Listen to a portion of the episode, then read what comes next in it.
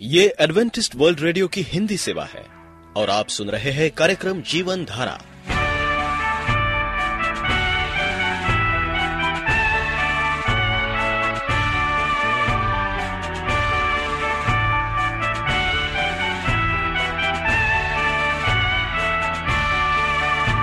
कार्यक्रम जीवन धारा सुनने वालों को मैं स्मिता और मैं अमित हमारा प्यार भरा नमस्कार। एडवेंटिस्ट वर्ल्ड रेडियो की हिंदी सेवा में हम आपका स्वागत करते हैं। श्रोताओं, आइए, आज प्रसारित होने वाले कार्यक्रमों की जानकारी दे दें। आज होगी पहले स्वास्थ्य चर्चा, इसके बाद एक गीत होगा और फिर कार्यक्रम के अंत में पवित्र बाइबल का संदेश। तो चलिए, स्वास्थ्य चर्चा सुनने से पहले सुनते हैं ये गीत।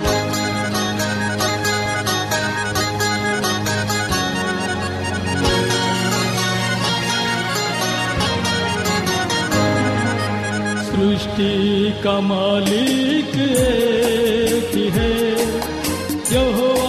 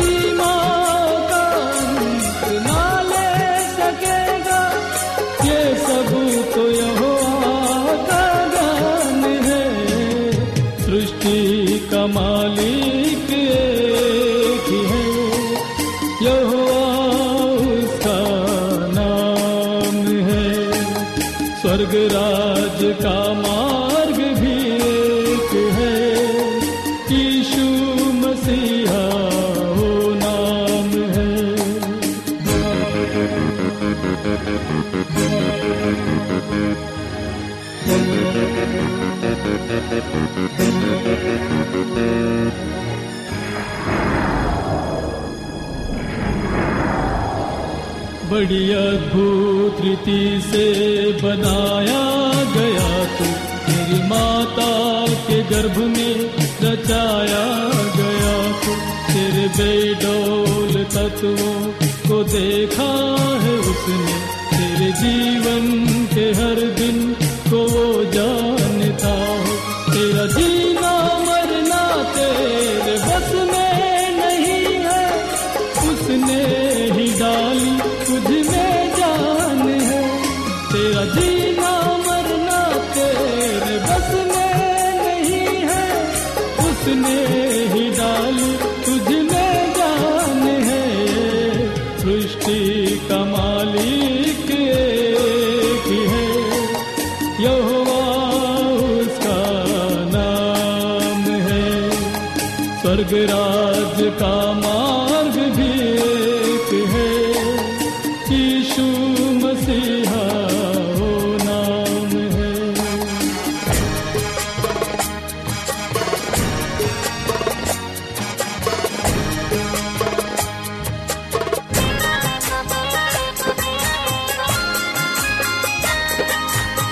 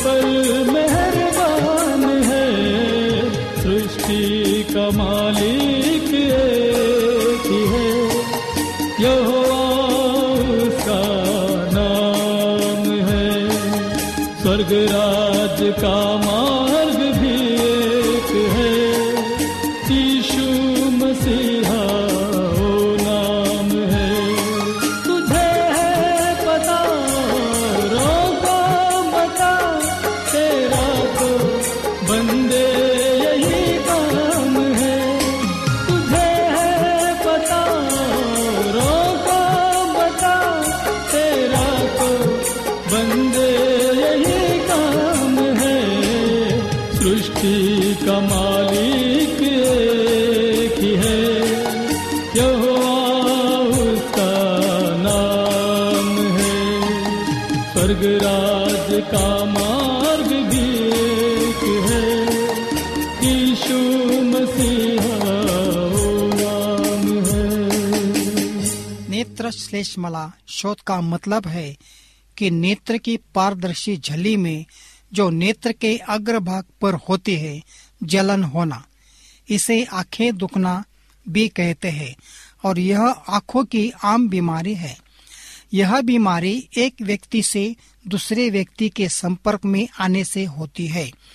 घनी बस्तियों में जहाँ गंदगी फैली होती है, और अस्वस्थ वातावरण के होने के कारण यह महामारी ज़्यादा फैलती है।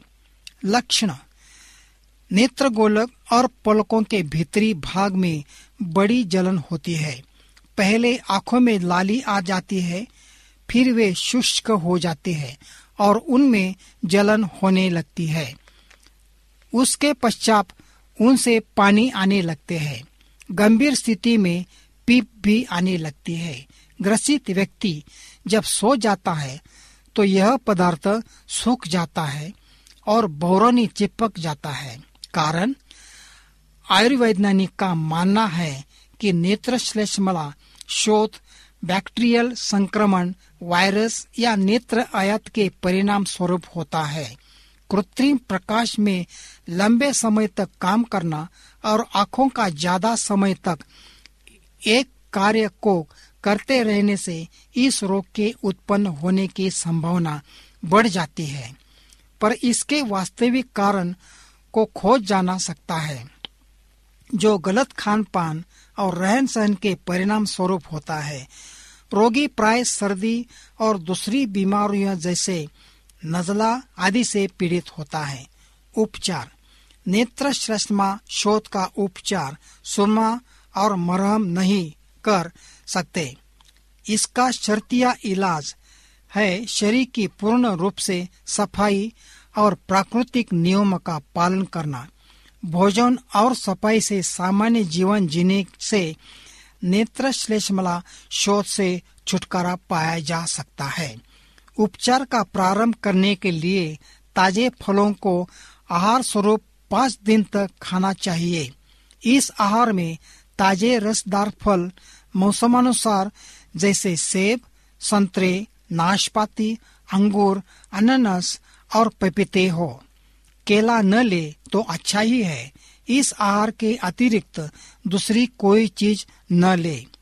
जिन्हें यह रोग गंभीर रूप से अपनी बहाव में जकड़ते हुए उन्हें तीन या चार दिन के उपवास पर रखा जाए। उन्हें सिर्फ़ रस ही दिया जाए और दूसरी कोई चीज़ न दी जाए। रस के लेने की पद्धति इस प्रकार हो। ताजे फलों या सब्जियों के रस को प्रत्येक दो घंटों बाद 8 एम से 8 पीएम तक पानी मिलाकर देने चाहिए।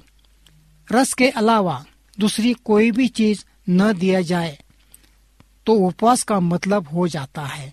यदि फलों के रस रोगी के लिए उपयुक्त न हो तो उसे गाजर का रस दे। उपवास के दौरान रोगी को गुनगुने पानी का एनीमा देना रहना चाहिए।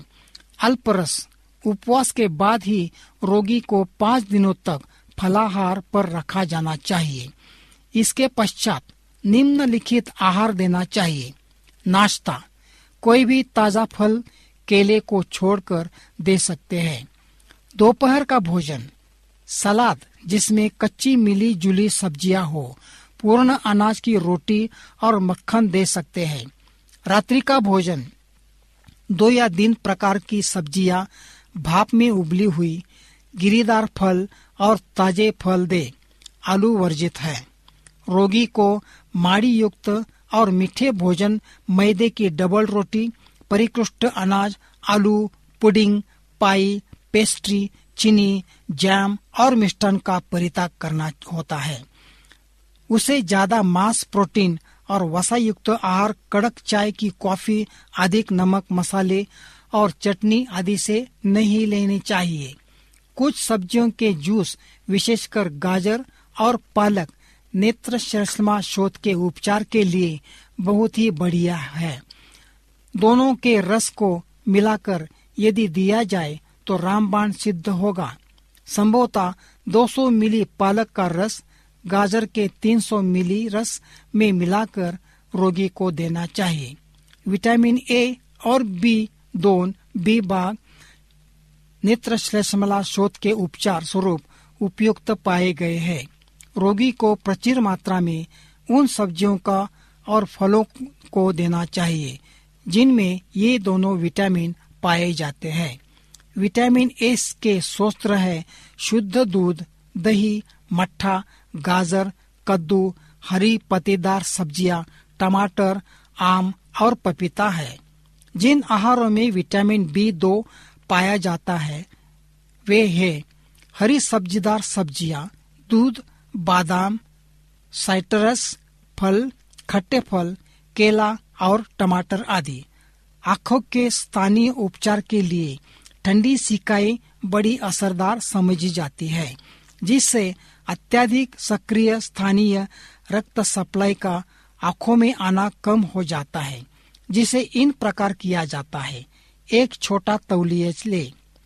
उसे ठंड पानी में भिगोकर, अच्छी तरह निचोड़कर आँखों पर रखे और ऊपर से एक कपड़े से ढाक दे, ताकि तापमान बना रखे।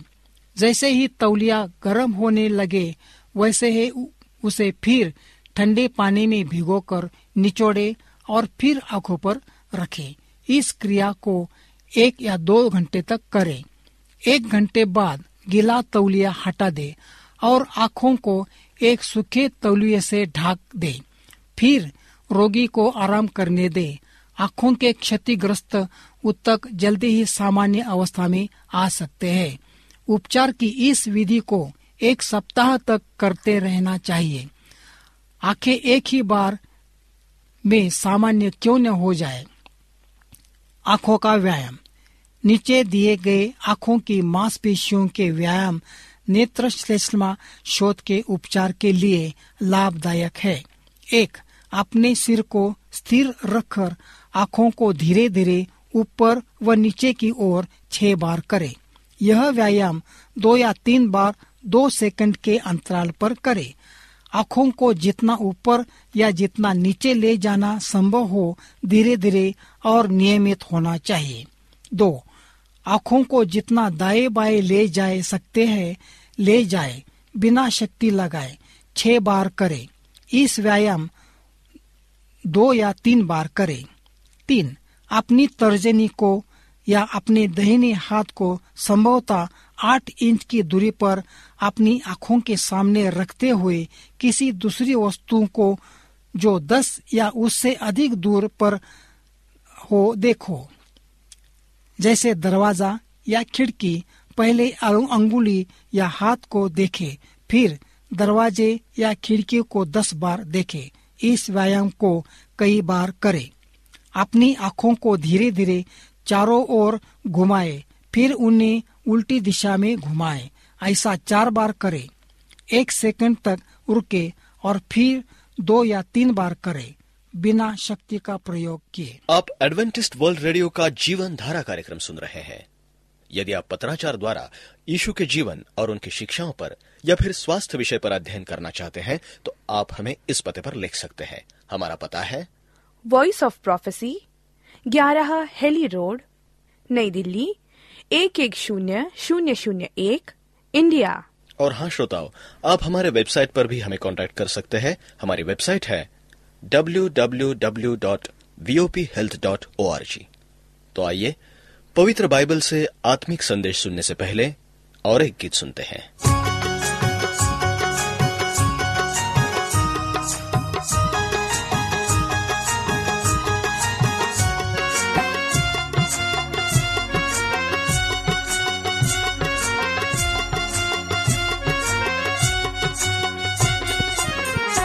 मेरे यीशु प्रभु, मेरे दिल में तू आ मेरे दिल का तो तू ही सरकार है। मेरे यीशु प्रभु, मेरे दिल में तू आ मेरे दिल का तो तू ही सरकार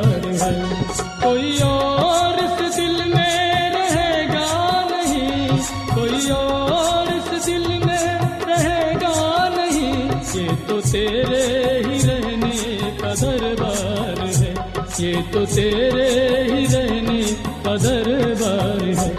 मेरे यीशु, प्रभु, मेरे दिल में तू आ। मेरे दिल का तो तू ही सरकार है।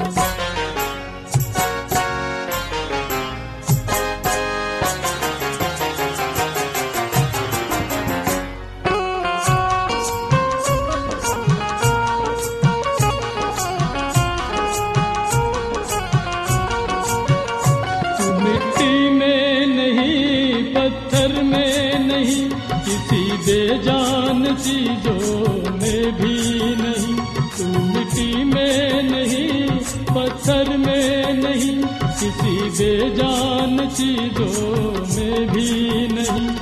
तू जीवित जीवित में है, तू जीवित जीवित में है।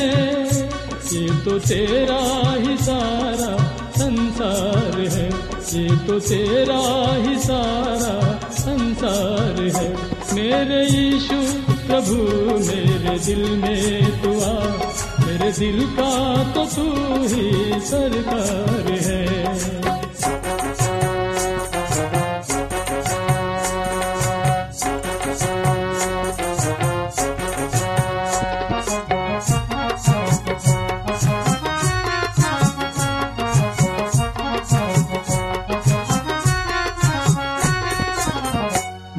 मेरे पापों की क्षमा तू करता प्रभु। मुझे अपार दया से तू भरता प्रभु। मेरे पापों की क्षमा तू करता प्रभु। मुझे अपार दया से तू भरता प्रभु। तू तो कृपाल करुणा का सागर बड़ा तू तो कृपाल करुणा का सागर बड़ा तू तो करुणा का विशाल भंडार है। तू तो करुणा का विशाल भंडार है। मेरे यीशु प्रभु, मेरे दिल में तू मेरे दिल का तू ही सरकार है।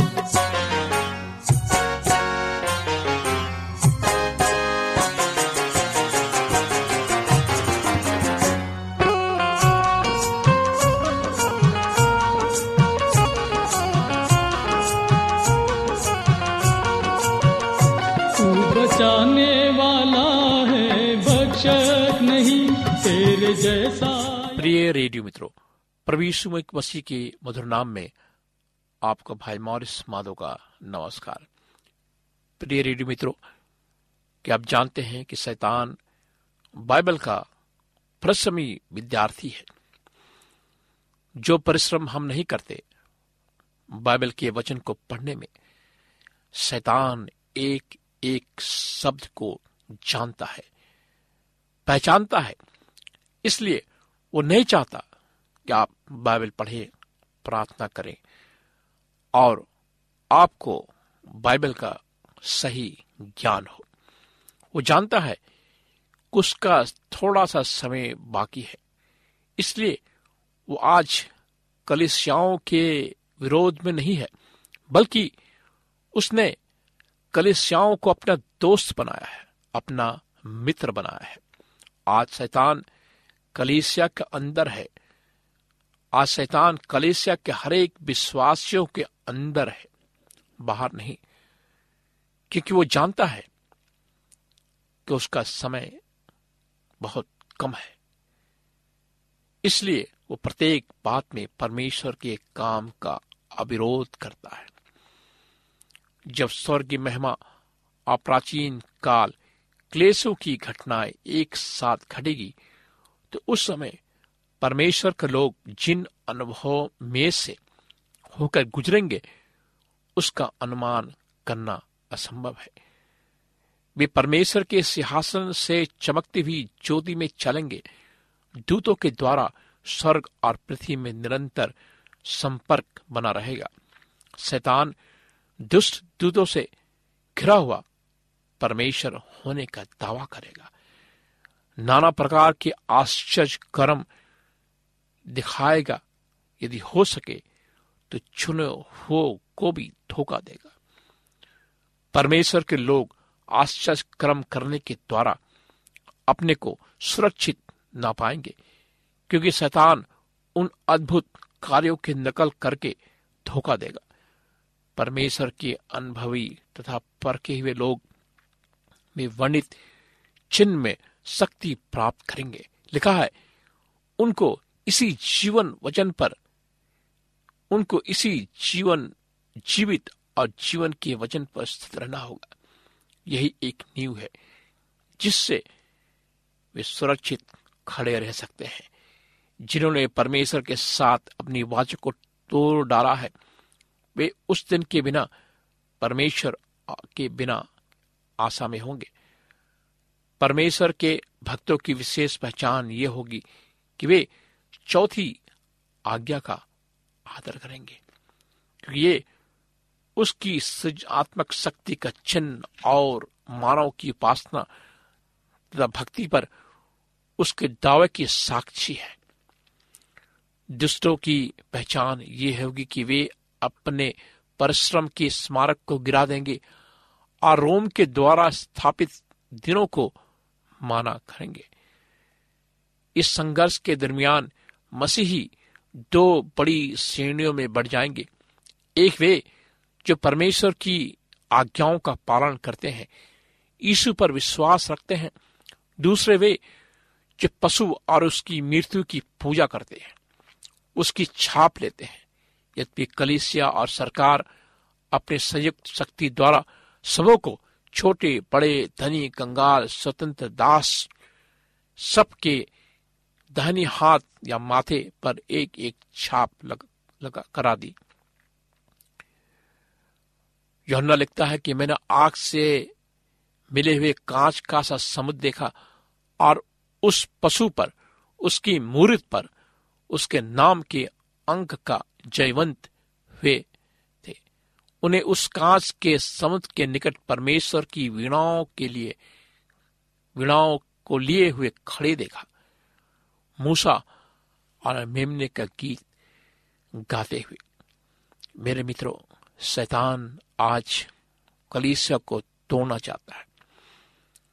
शैतान नहीं चाहता कि मसीही लोग परमेश्वर के उस पवित्र शब्द का पालन करें, जो उन्होंने मूसा को पहाड़ पर दिया था, आग के द्वारा।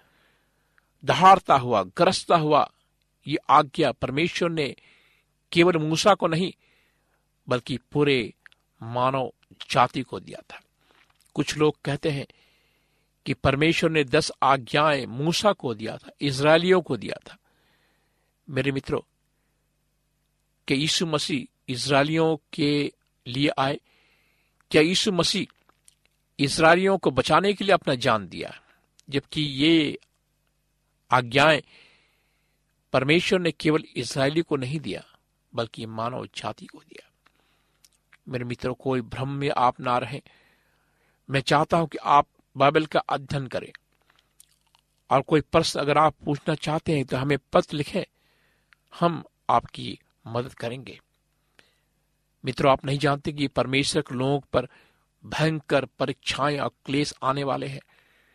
युद्ध की भावना राष्ट्रों को पृथ्वी के इस छोर से उस छोर तक उभार रही है।